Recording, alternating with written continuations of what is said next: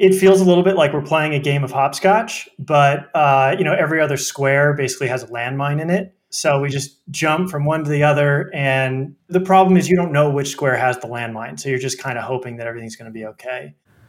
Welcome to the latest installment of Currently, the podcast that brings you the week's current events in finance, business, and technology with insight from the experts.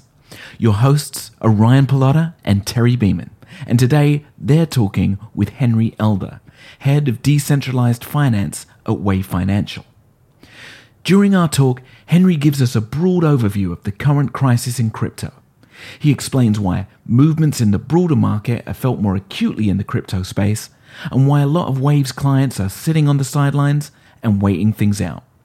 Then we talk about the contagion effect and unpack the misfortunes of Celsius and what's driving its growing insolvency risk. Lastly, we touch on what's happening with Axie Infinity and the future of play to earn gaming. The Prometheus app is brimming with insights from sector experts like Henry. With Prometheus, you can expand your knowledge by interacting with financial professionals and access the funds they manage more easily than ever before. Go to our website, prometheusalts.com, and get started today. And now, enjoy our talk with Henry Elder. So, Henry, thank you for joining us again. I loved our last conversation about all things crypto and some of the things that were going on with Luna the last time we spoke. So, I'm super excited to talk to you again. You might not be as excited to talk to me. How are things going? well, first of all, thank you for having me on again. It's really great to be back here. Um, I really enjoyed our conversation last time. Uh, and I kind of feel like I'm your crypto crisis guy now. Uh, we're just here whenever crypto's blowing up. Just we go to Henry. I can, I can, tell you how much my life sucks. We'll bring you back in uh, on a good day too. no, when when there's a good day, we'll hit up like Mike Saylor or something. yeah, there you go. There you go.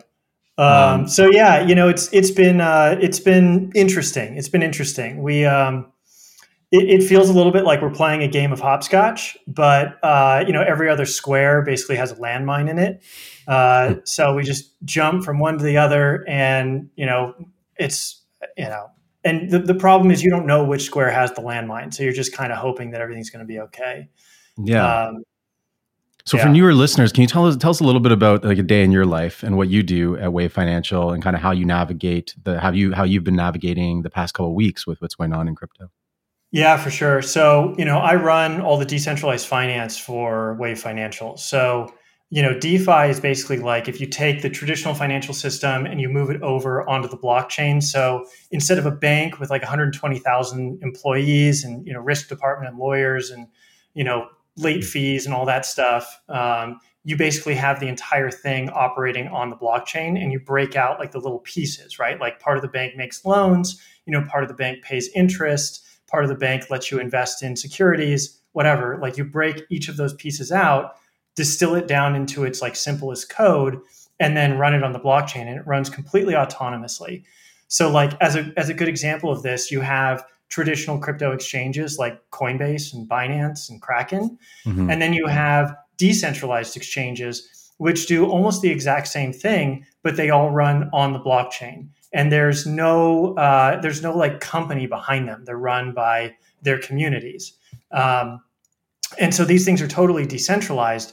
But with like a Coinbase or a Kraken or a Binance, you have to go through all these layers of compliance and KYC and AML, and you know things break and like nobody will ever respond to you because customer service is bad or whatever. Um, that kind of stuff doesn't happen on decentralized exchanges. Like you, literally anybody can just sign into this decentralized exchange, you don't even need like a username or password. All you need is a wallet. You just connect your wallet to it and you can use it and you can trade anything you want. Um, and we've actually seen like a ton of crypto trading volume move from centralized exchanges to decentralized exchanges. Um, actually, I think like this week, or, or we're projected to like be the first time in I think a year and a half that centralized exchanges will be the majority of trading volume because it's it's almost all been on decentralized exchanges for the last 18 months and it hit like 80% uh, about a year ago um, so there's been this just like incredible, you know, tectonic shift of technology into this decentralized finance ecosystem, and there are so many opportunities to invest there. Um, and so, you know, I oversee all of the different strategies that we use to invest uh, in that space. And then, what does your job day to day look like when we're seeing a catastrophe like we're seeing the past few days or a few weeks? Yeah, man. I mean, it, it just becomes it's all about risk management, right? Um, so I come I, I, come originally from you know TradFi from the investing side, and I had uh, like a very you know credit analysis background, mm-hmm. um, and so I put a lot of these risk management um, processes in place when I came to uh, Wave a couple you know three years ago, um, and to our uh, you know to our benefit they, they've worked quite well and so like you know we avoided ust and luna like we discussed mm-hmm. last time um, you know, we didn't have any exposure to Celsius. We didn't have any direct exposure to Three Arrows Capital. But when the whole market is blowing up like it is right now, you kind of get into this mindset where you're like, I don't know, like, even though I think my counterparties are high quality, I don't necessarily know what counterparties they have. I don't know how exposed they are to those counterparties and like a group like Three Arrows Capital, which we'll you know get into more detail mm-hmm. on what's mm-hmm. going on there, but a group like Three Arrows Capital potentially being being illiquid and potentially being in, in, insolvent, mm-hmm. they were thought of as a very high quality borrower, and pretty much everybody in the space had exposure to them. Um, so yeah, you got in, to, you you got to write what I wanted to talk about without me even having to say it. I was going to ask you like uh, we're seeing a lot of margin calls happening right now. We're seeing a lot yeah. of people, you know, getting calls for because a lot of people borrow crypto on leverage. What happened with Three Arrows Capital, and how did you avoid that? Yeah, so um, Three Arrows. I mean, it, at the end of the day, it's it, it gets down to leverage, right? Um, uh, uh, I'm trying to remember what the the quote was, so, but somebody was sharing. So they were a hedge quote. fund, just for people who don't know. They were a hedge fund pretty, pretty much for yep. cryptocurrencies. They were they were one of the biggest hedge funds in the mm-hmm. space, if not the biggest. Um, 10, 10 billion in assets. Credit, say again. Did they have 10 billion in assets, or how much? How big were they?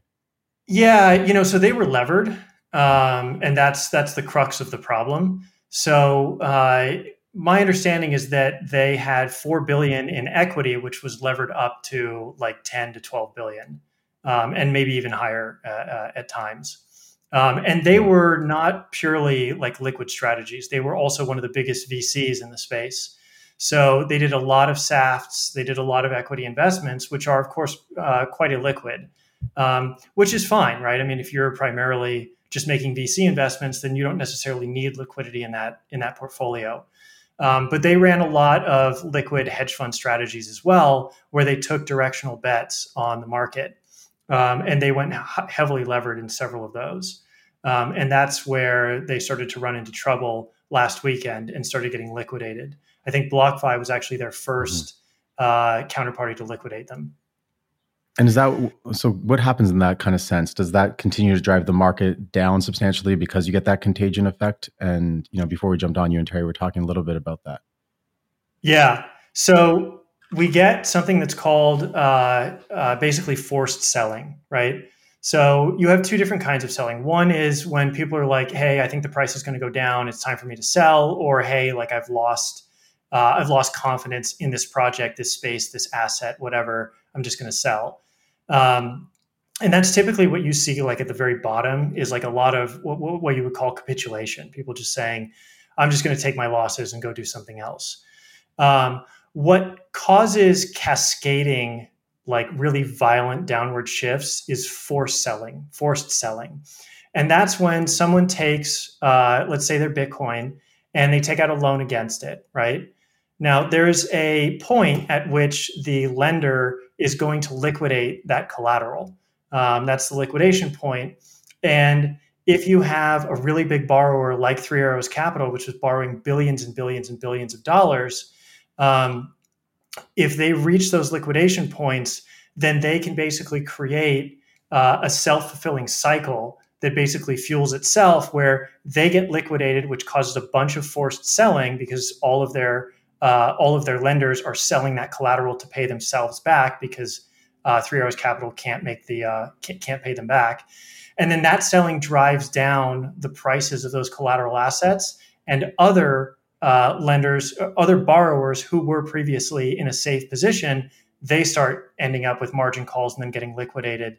And that can basically just keep uh, reinforcing that downward pull. And so then it's like, you know, even guys who, um, like, like let's say, you know, we've seen ETH just absolutely crater in the past couple mm-hmm. weeks, right? And so there were a lot of people who were borrowing against. There were a lot of people who were borrowing against ETH uh, and their liquidation points were at like 12 13 1400 which two weeks ago looked like a very safe position um, and as eth started to inch down you know that got more and more tenuous and then once it hit that it just you know it, it, it bottomed out and we basically tested $1000 mm-hmm. um, there's no way like if you had if, if we had if we had spoken two weeks ago there's no way I would have said that we're bouncing along a thousand dollars ETH right now. Mm-hmm. Um, but that's that's the impact of forced selling. That's that you know nasty self reinforcing cycle.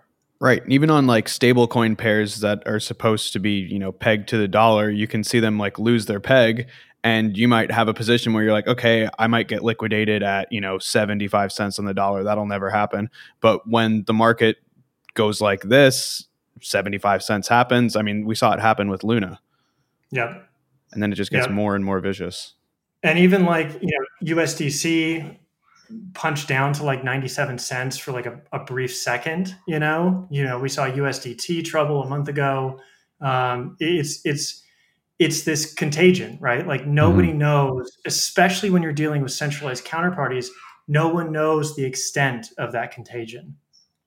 And is it do you think it's a lot to do mostly right now as well with broader markets that it's correlated to what's happening with like the fed and inflation and everything like that and but why are we seeing it so much more drastically or dramatically in crypto than maybe in other areas yeah i mean crypto basically it, it's a higher beta asset right so that basically means it's more volatile than your traditional risk assets um, so if the you know if the rest of the market goes down five percent, we go down ten. If it goes down mm-hmm. ten, we go down twenty. Um, and right now we are in what is to many market participants a unique position. Right? We have high inflation, we have rising rates, um, we have uh, tapering, quantitative tightening, um, we have wars, we have uh, supply constraints like there's a lot of uh, factors that are all coalescing at the same time to create an extremely uncertain market environment and a lot of investors are not sure how to respond to these various factors as they arise so like we saw this just yesterday uh, the fed announced a 75 basis point uh, increase in the federal funds rate which is basically the what they pay for short-term uh, lending, right? For banks that come to them for mm-hmm. overnight lending, um, uh, or what they charge. And uh, 48 hours ago, 72 hours ago, everyone was like, the less the the less that they raise the rate, the better it will be for the market, right?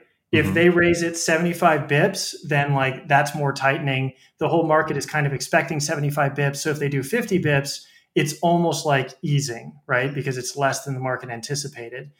Um, but then 48 hours ago, that whole narrative in the market shifted, right? You could like watch it shifting on uh, crypto Twitter as people were like, oh, wait a second, no, like as long as inflation is out of control, they're going to keep raising rates. So they need to actually raise rates more this time to get inflation under control so that then they can start dropping rates. So mm-hmm. then that'll a higher rate rise will increase market confidence and we saw that right after the Fed minutes came out, the market didn't know where to go.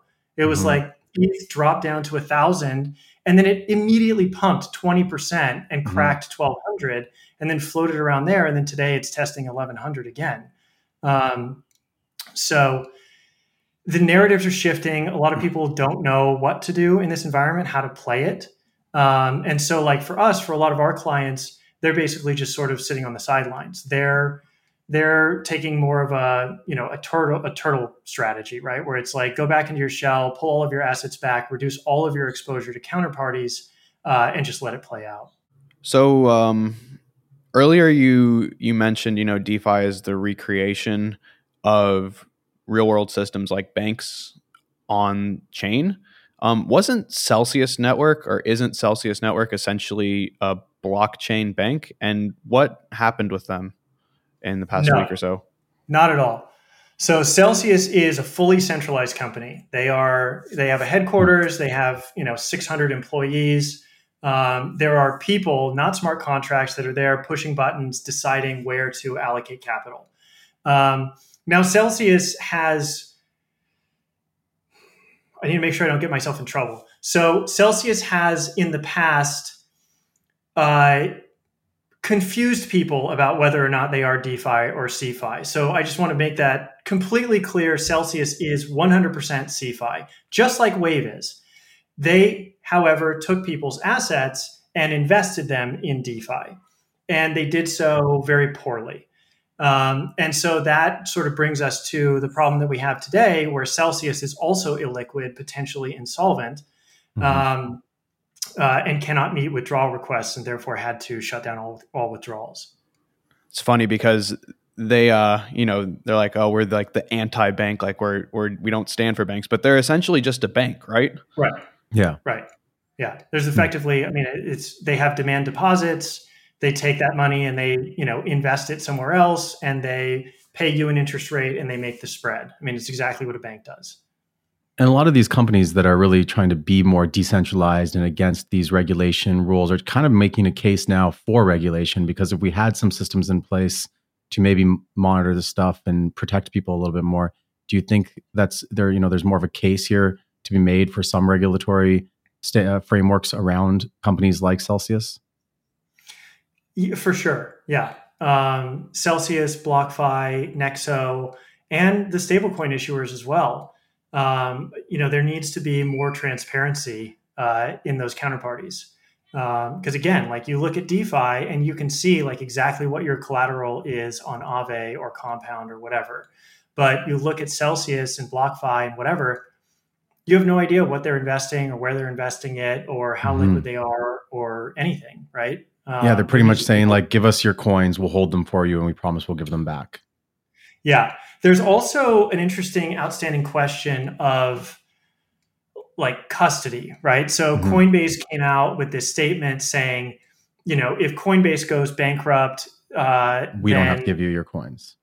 Exactly. Yeah. Mm-hmm. And Celsius, it, you know, has similar terms and conditions, which is kind of, you know, is weird, right? Like mm-hmm. that, that doesn't really that doesn't happen sense. in banks. If Chase Bank goes bankrupt, I I probably will get my money back, uh, still out of them. Right. I mean, the FDIC would would step in and, and insure you, um, mm-hmm.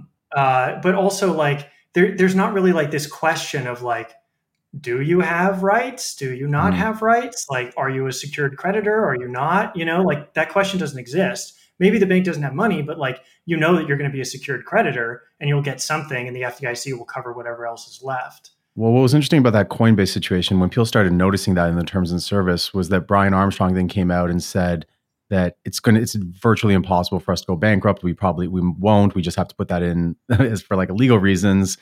But now we're seeing them lay off 1,100 employees or something like that. Um, you know, we're seeing their primary business, which is making money off of transactions and trades, slow down incredibly because not many people are investing right now. A lot of people are staying yeah. on the sidelines. So like it's not that far fetched that a company like Coinbase could potentially go uh, bankrupt, just like we're seeing Celsius. You know what happened to Celsius. So people yeah. are pretty much at risk of losing their coins in some of these companies. Yeah, any company can go bankrupt, right? It's it's mm-hmm. definitely not impossible for any company to go bankrupt. Um, they can overextend themselves. They can make some bad investments. They have you know they have an investing arm. Um, uh, so yeah, I mean it's it's it's it's cold comfort. so for people, for people that don't really understand what happened with Celsius, basically they were investing people's money that were giving it to them to hold on to, and, and yeah. through a series of bad bets, lost it all, especially with the market downturn. And then yeah. is, are you, is there like a sense of something fraudulent that happened here, or you know not sincere? Like what what really happened here that made it such a big story? So uh, there was basically a failure of like risk management. So one of the basic tenets of managing risk is you need to manage your liabilities and your assets against each other, right? And you need to make sure that the denominations are balanced. So mm-hmm. if you have USD assets, you want to have those against USD liabilities. But you also want to make sure that the tenor of those a- of, of those assets and liabilities matches. So if you have liabilities that anyone can basically call at any moment, but you have a bunch of investments that are very long term locked up, then if a bunch of people come to you and say, I want my money back, and you can't get it out of the investments, then you're functionally illiquid and potentially could be insolvent. Um, and that was what happened with uh, Celsius. Is basically people invested Bitcoin with them, uh, and they took that Bitcoin. Actually, this was this was more of an issue with with Three Arrows Capital. But uh, let's talk about. So people would invest in Ethereum with Celsius, and Celsius would take that and they would stake it on the Beacon chain uh, with Lido and get staked ETH back. Now, staked ETH is a great asset. Lido is a great protocol, but staked ETH is not as liquid as ETH is. Uh, and Lido uh, uh, Celsius basically became like one of the biggest holders of staked ETH. And now they hold, I think, something like 400 or 500,000 staked ETH. But the total exit liquidity for staked ETH on chain is like 120,000 ETH. So there's absolutely no way that they can get out of that position, which is why, as people were redeeming ETH from them, because you can go to them and redeem ETH at any time, mm-hmm. they basically said we have to stop doing this. Otherwise, we become more and more of a set of a forced seller of staked ETH back into ETH so that we can meet those redemption requests. Um, they were also doing this with uh, other assets as well. Um, and one of the problems that made this made their staked ETH even less liquid and made it a systemic issue in DeFi is that they would then take the staked ETH and they would borrow against it to meet the uh, redemption requests of their clients. And so now they have all of these gigantic leveraged positions on Maker, on Aave, on Compound. Uh, and so even if they could sell the staked ETH, they can't because it's mm-hmm. it's collateralizing all of these positions and the price of ETH and staked ETH is going down. The peg for, for staked ETH and ETH has effectively broken, and staked ETH is now trading at a at a uh, I think a five or six percent discount to ETH. And so now they're in danger of those positions getting liquidated, which then creates the forced selling, you know, reinforcing downward cycle uh, spiral that we were talking about earlier. Wow. So, do you think it's safer to participate in DeFi or to be in one of these uh, CeFi assets? I think it's definitely safer to be uh, in DeFi, and there's a couple different reasons. I've talked about transparency a couple times, right? You can basically see, you know, what the collateral makeup is of your smart contract counterparty. Can you break that down for people as well, like difference between a CeFi and a DeFi, just for people that may not know? Yeah, for sure. So CeFi is something like Celsius, where you know it's a company. Uh, you know, they're basically they're making decisions about you know who they're going to lend to or how they're going to invest your assets. And you have absolutely zero insight into those decisions. You have no idea what they're doing with your money. Um, and they basically just pay you typically, you know, Celsius, BlockFi, Nexo, all these guys, they pay you some kind of fixed uh, uh, like yield on the deposits. Um, DeFi on the other side, on the other hand, is uh, it's basically a smart contract running on the blockchain. And so what happens there is you would deposit your assets um, and you can see exactly what's what's happening with them, right? And so you can decide which protocol you want to deposit them on. So let's use Aave as an example. Aave is the biggest lending market uh, in DeFi, um, and Aave is simply a series of smart contracts. Uh, and so if you have Ethereum and you want to earn some yield on it, you can deposit it into Aave. And Aave will then offer that to someone to borrow on the other side from the smart contract. So these smart contracts are basically just a pool of assets that are servicing borrows, uh, uh, borrowers and lenders, p- putting them together, right? Like think of it almost like Uber, right? Uber just mm-hmm. connected people with cars with people who want to ride. Aave just connects people with money with people who want to borrow it. And since it runs on the blockchain and since it's a smart contract, it's completely autonomous. There are no people, there are no, the, the, the middleman is not a person. Um, and so you're not worried that there is that, that that middleman is making decisions that could negatively impact uh, the quality of your investment. Um, in the Aave model, if you uh, basically you know deposit your assets into Aave, that position is collateralized. I mean, you can effectively think of it as though you're lending your assets to Aave and then Aave is lending it to someone else. Your loan to Aave is effectively collateralized by all of the assets on Aave. So you can take a look at what assets does Aave accept and how many of those assets does it have, right? And so you can say, all right, Aave accepts, you know, wrapped Bitcoin and Ethereum and some stable coins. Those are great assets. I'm happy having my loan collateralized by those assets. Um, there are some other projects that may ex- accept, you know, tokens that are like number 200 or number 250 on, you know, in market cap, and those have a lot less liquidity. You're probably going to get paid a higher yield to deposit your assets into that protocol, but you're taking a lot more risk because your position is basically as strong as the weakest collateral asset. So you want to make sure that whatever protocol you're using, whether it's Aave, Compound, Cream, or any of these guys, you want to make sure that the assets they accept are relatively safe, relatively stable, and highly liquid. So I guess the biggest risk in DeFi would be a hack or then impermanent loss. Yeah, exactly. Impermanent loss wouldn't be as much of an issue with like something like Aave um, but there's another form of yield generating in DeFi, which is called liquidity provisioning. So, like uh, we were talking about decentralized exchanges earlier, the decentralized exchanges work by incentivizing other people, you know, investors to come and deposit tokens, which then other uh, traders can trade against. So, like, let's use Uniswap as, as an example. Uniswap has uh, smart contracts that are pools of paired assets, right? So like Aave, they have smart contracts that are a pool of a single asset. Um, uh, with Uniswap, it's a pair, it's a it's a pool of two assets. So like let's say it's ETH and a stablecoin USDC.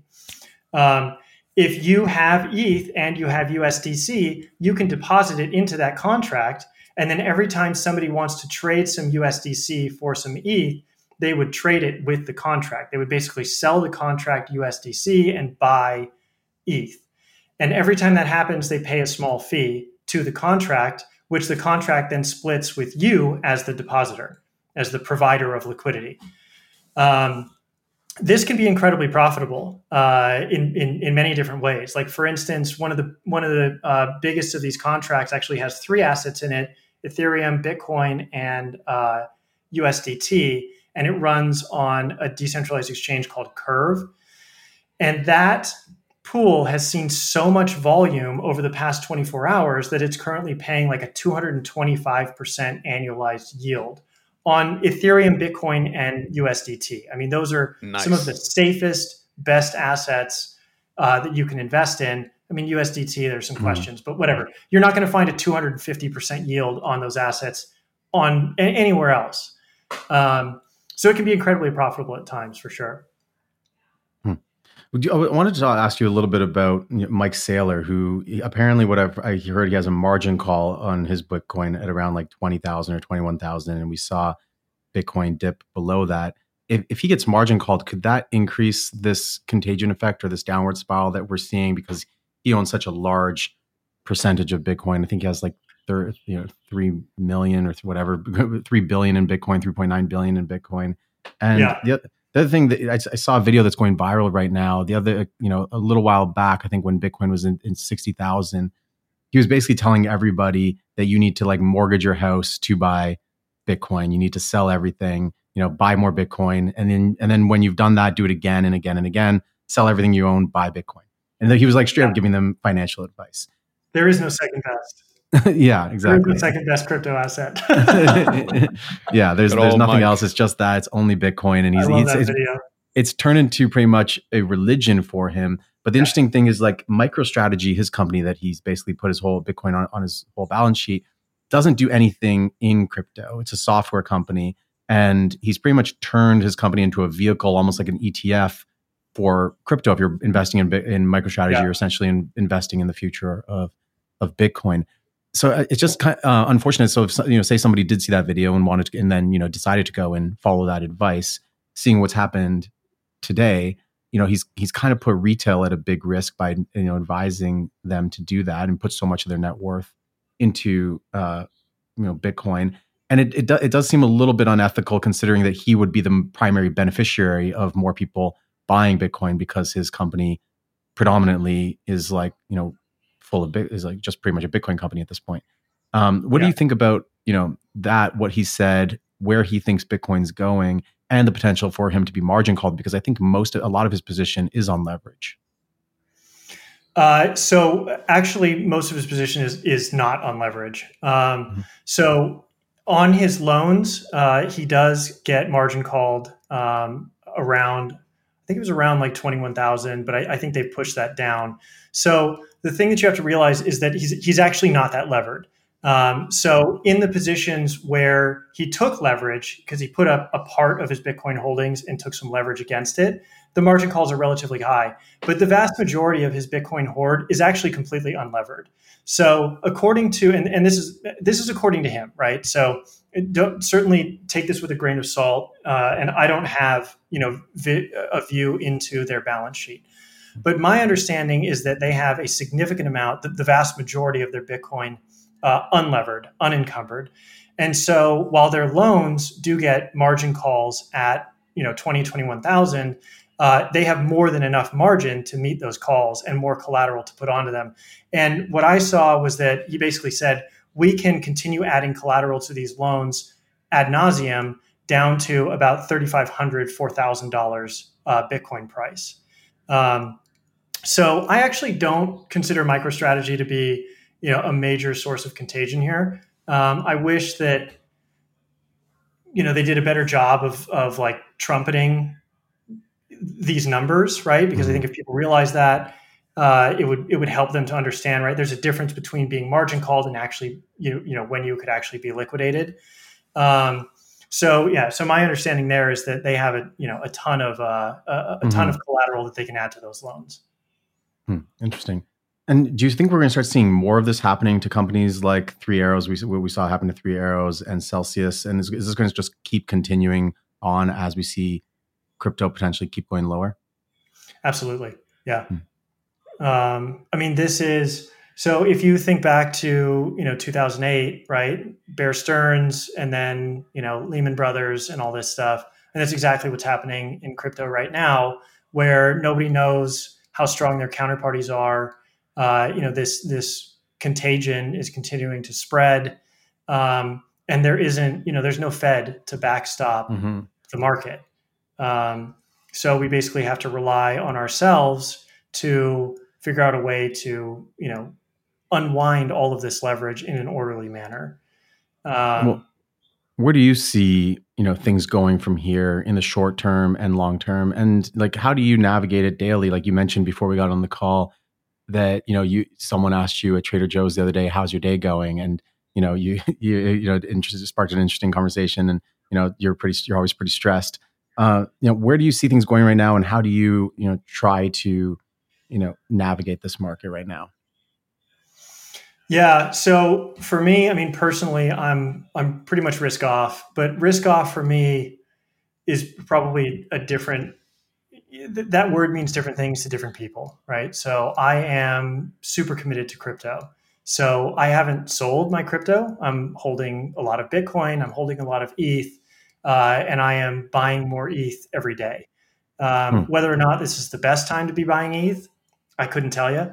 Um, I just know that you know it's 75% cheaper than it was just a few week uh, months ago, um, and the thesis for ETH has not changed, right? Like mm-hmm. I think that ETH is an asset that's worth tens of thousands, if not hundreds of thousands of dollars, you know, 10 years, 15, 20 years from now.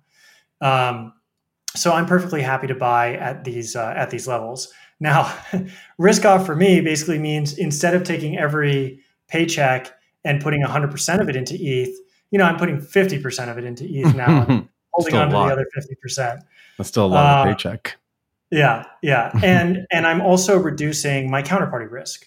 um, and that is primarily in CeFi, which is what we've done at Wave. We've basically re- we've eliminated almost all of our CeFi, you know, centralized counterparty risk.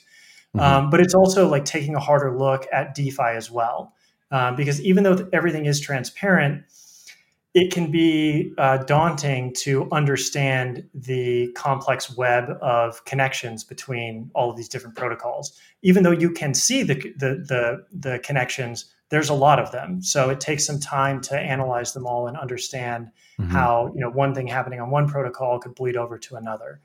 Um, so taking a very close look at that, and you know probably you know degen farming and, and bets that I was doing you know six months ago not not doing any of that anymore right like mm-hmm. staying on major layer ones almost entirely ethereum because that's where all of the liquidity is which is incredibly okay. incredibly important uh, risk mitigant uh, when you're dealing with defi um, and at the end of the day you know avalanche is great Fantom is great you know binance smart chain is great mm-hmm. um, but the, they, they don't have even a even a shadow of the liquidity that ETH does on chain. So, and what about something like Solana? What like what is their liquidity like when you compare it to ETH? And you know, we're seeing it drop in. You know, I think it's at like thirty bucks right now, or you know, thirty five dollars, and not long yeah. ago it was at two hundred and fifty dollars.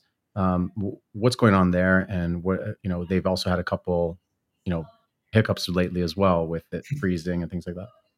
Yeah, yeah. Solana is beset by a few different problems. So um, first of all, I mean, liquidity there is, you know, no better than, you know, maybe a, a Avalanche or a Fantom, um, and, it, and it might be worse. Um, but what is an even bigger issue is whether or not the chain can even operate consistently. So, you know, even if liquidity is lower on an Avalanche or a Fantom, at least like there's something that I can do because the blockchain doesn't stop. But mm-hmm. if the market crashes and the Solana blockchain stops, like you're just screwed. There's nothing that you, there's no, there's literally no action that you can take. You just have to sit there and hope that you'll be okay on the other side. And that risk is not a risk that I would ever take, ever mm. take. I would never, ever, ever, ever, ever take that risk. Um, it, it's just, it's insane to me that anyone would take that, that risk. What, what do you mean that it can like, stop? Like, like literally imagine if you had like your entire net worth sitting on Solana and it's like you're like watching it and you have all these plans and you're like okay like if that happens i'll do this and if this happens i'll do that and then like it just stops and there's mm-hmm. nothing you can do i don't know what I, love I love their way of putting that, but what what do you mean it could stop? Like for people that don't understand, like the, if Solana just and it's happened a couple times, right? Where Solana did, yeah, it's happened stop. like half a dozen times now, maybe more. Um, so basically, like a blockchain effectively produces blocks, right? And every mm-hmm. single block processes transactions. Um, and that's what you know Ethereum does every 12 seconds. That's what Bitcoin does every 10 minutes. And Solana occasionally just stops doing that for hours at a time. Um, mm-hmm. So it'd be it like Instagram going offline, and Instagram just stops working. It can't use Instagram yeah, for a bit. It just stops. It like mm-hmm. like like. It's more like your bank turning off. Yeah, it's like it's like your bank just turning off, you know, or or mm-hmm. like the internet just turning off, you know. Yeah. Yeah. Which it's, we, or, or, or you could think of it like lag. If you're, mm-hmm. you know, if you play, you know, first person shooters or something, like imagine, yeah, imagine if you had like 15 minutes of lag, you mm-hmm. know, in the middle of like your most important championship game. And is that something that they can fix or they're working on improving, or is it just kind of like inherent to the way it was designed? Yeah, you know what? Like the first time it happened, I, I would say it's something they could fix. The second time, I would have been like, all right, you know, maybe they're learning their lesson the sixth, seventh, eighth time, I mean, it's clearly it doesn't work. Mm-hmm. Like that's just that doesn't work. Mm-hmm. So, um, so that that's one problem. the what are the problem, other problems? The other problem is that Solana is like one of the biggest VC backed chains. Um, so you know, like all of these, and it's not not crypto VCs. It's like the TradFi VCs who don't give a shit about mm-hmm. you know DeFi and and like the ethos of crypto. Um, so those guys, like they basically their entire existence is to dump on retail. Like that's all that they do. That's all that they want to do all the time. Um, so there are, I, I, don't remember exactly what the numbers are, but it's like, I think it's like more than half of all SOL is held by these non aligned, short term, you know, completely profit focused, uh, TradFi investors. Um, and so, like, they have to work through that, right? Like, you have to move that capital out of their hands to remove the risk of retail getting dumped on. Um, Ethereum doesn't have that problem, right? Like Avalanche doesn't have that problem. Um, but Solana does. Solana has it really bad. Cardano doesn't even have that problem, you know? Mm-hmm. In times like this, uh, you know, we usually focus on the big L1s and Bitcoin and stuff like that. Maybe we're not really talking about, you know, what we're doing with them. But I wanted to ask you on on the, you know, topic of things not working. Um, Axie Infinity has kind of been going around and people have been talking about it. Uh, their in-game currency is down like uh, to a fraction of a cent compared to where it was, uh, mm. you know, a few months ago at like thirty cents. Um, their team has come forward and sort of pivoted away from the play to earn and started calling it a play and earn game and sort of came out and said, yeah, it was never about the money, which is a huge difference from where it was, you know, six, eight months ago when everything was good. Um, so I guess my question to you is is a play to earn game a concept that can actually work? Well, what's interesting with uh, also that is that you know they it seems like that you know that whole project is falling apart right now. And not long ago, we spoke to um, you know, uh, uh, Arca, uh, another another a fund for crypto, and they were they heavily believed in that project and what they were building there, and actually profited well, quite a bit. And a I've lot of people believed in it. Yeah, and I've had a few friends that became like hundred millionaires through that, getting in early with Axie Infinity.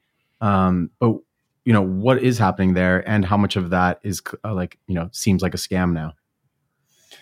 Yeah, that's. I mean, that's a that's a good question. So you know, we don't have any exposure to play to earn. Um, so I've only sort of followed that a little bit tangentially.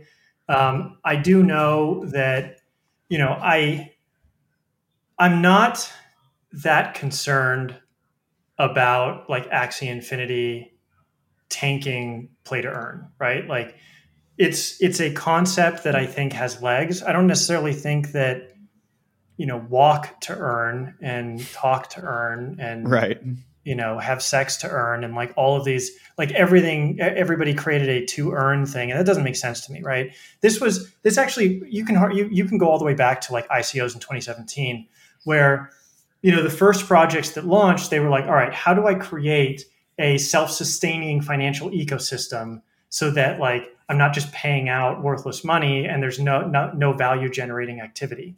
Um, video games, computer games, whatever, like they do create economic worlds within them right? They they create economic activity within the game. Um, I think we were talking about RuneScape earlier, right? But even right. something like you know like a Neopets and World Warcraft, all this stuff, right? There are actual economies that develop internal to these games, um, and so monetizing those economies in a way that uses crypto and Web three and basically breaks it out of this you know internal marketplace I think that there's a lot of potential there.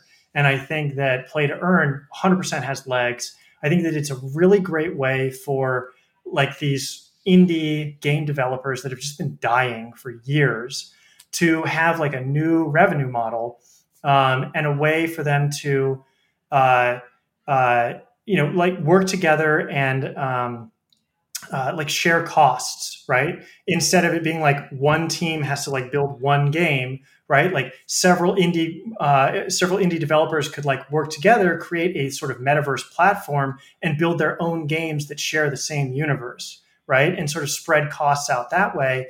And then they can also create these interconnecting uh, uh um, uh, game economies which are not simply locked into each individual game, but can interface with Web3, which interfaces with TradFi. And so now you actually can like make a living, right? Like selling items mm-hmm. in game or generating content in game. And the indie developers can basically take a cut of, you know, whatever is is being created in game. Um, and so it empowers everyone in that, you know, in that cycle. Um, so, and look, you know, Axie didn't work. Neither did uh, neither did um, uh, CryptoKitties. Right uh, back in 2017, it blew up. It was super awesome. You know, they went through the roof, and then uh, whatever, it didn't really work out. um, and that's fine. Like that's the nature of experimentation and innovation. Yeah, I think a lot of the reason these games blew up though is kind of like you know cart before the horse. It blew up because people saw it as an opportunity to make money not because it was a game people really wanted to play. Whereas like world of warcraft runescape those were games that people just liked. Yeah. genuinely liked. And then the economy happened and then lo and behold people figured out like oh i can sell some of the items to my buddy. But with Yeah. these the whole, it seems like the whole premise is just like hey money yeah, yeah, yeah. Mhm. Yeah, I've never played them. I actually have no idea what you Me even either. do. I don't in even know. Yeah, I have no idea what what it, what it even means. But all I know Yeah. is that at one point it seemed like the biggest thing in the world, and now all of a sudden it doesn't seem like it's going to exist much longer. Yeah, it seemed like a super stripped down Neopets or something. Yeah, Yeah. It'll be a very special moment when we actually get a play to earn game that's really good that people love to play. I think that's Yeah. going to be like a world changing moment. Yeah. Well, let's, go, we gotta go. Let's go build. Let's go build that. Henry, thank you so much for all your time. You're always so fun to talk to, and I hope you don't have any more stressful days when someone asks you how your day's going and you like want to want to jump off a building. But um, no, My let- pleasure, guys. I love being Thank on. you. Thank you. thank you so much, and we'll we'll have to have you back on soon. And I, I do hope it keeps going down so I can buy some more. But um, let's Yeah, uh, man. let's see when when we hit a bottom. Just uh, dollar cost average. Just Yeah. DCA. That's the name of the game. That's the name yeah, of the that's game. the smartest thing. We can't we can't predict when it's going to stop going down, but it also doesn't hurt to just to sit on the sidelines for a bit and see what happens. Yeah. Yeah. Absolutely. Thanks, man. We'll talk soon and Awesome. appreciate the time. Thanks, guys. Thank, Thank Ryan. you. Thanks, Ryan. Thank Terry.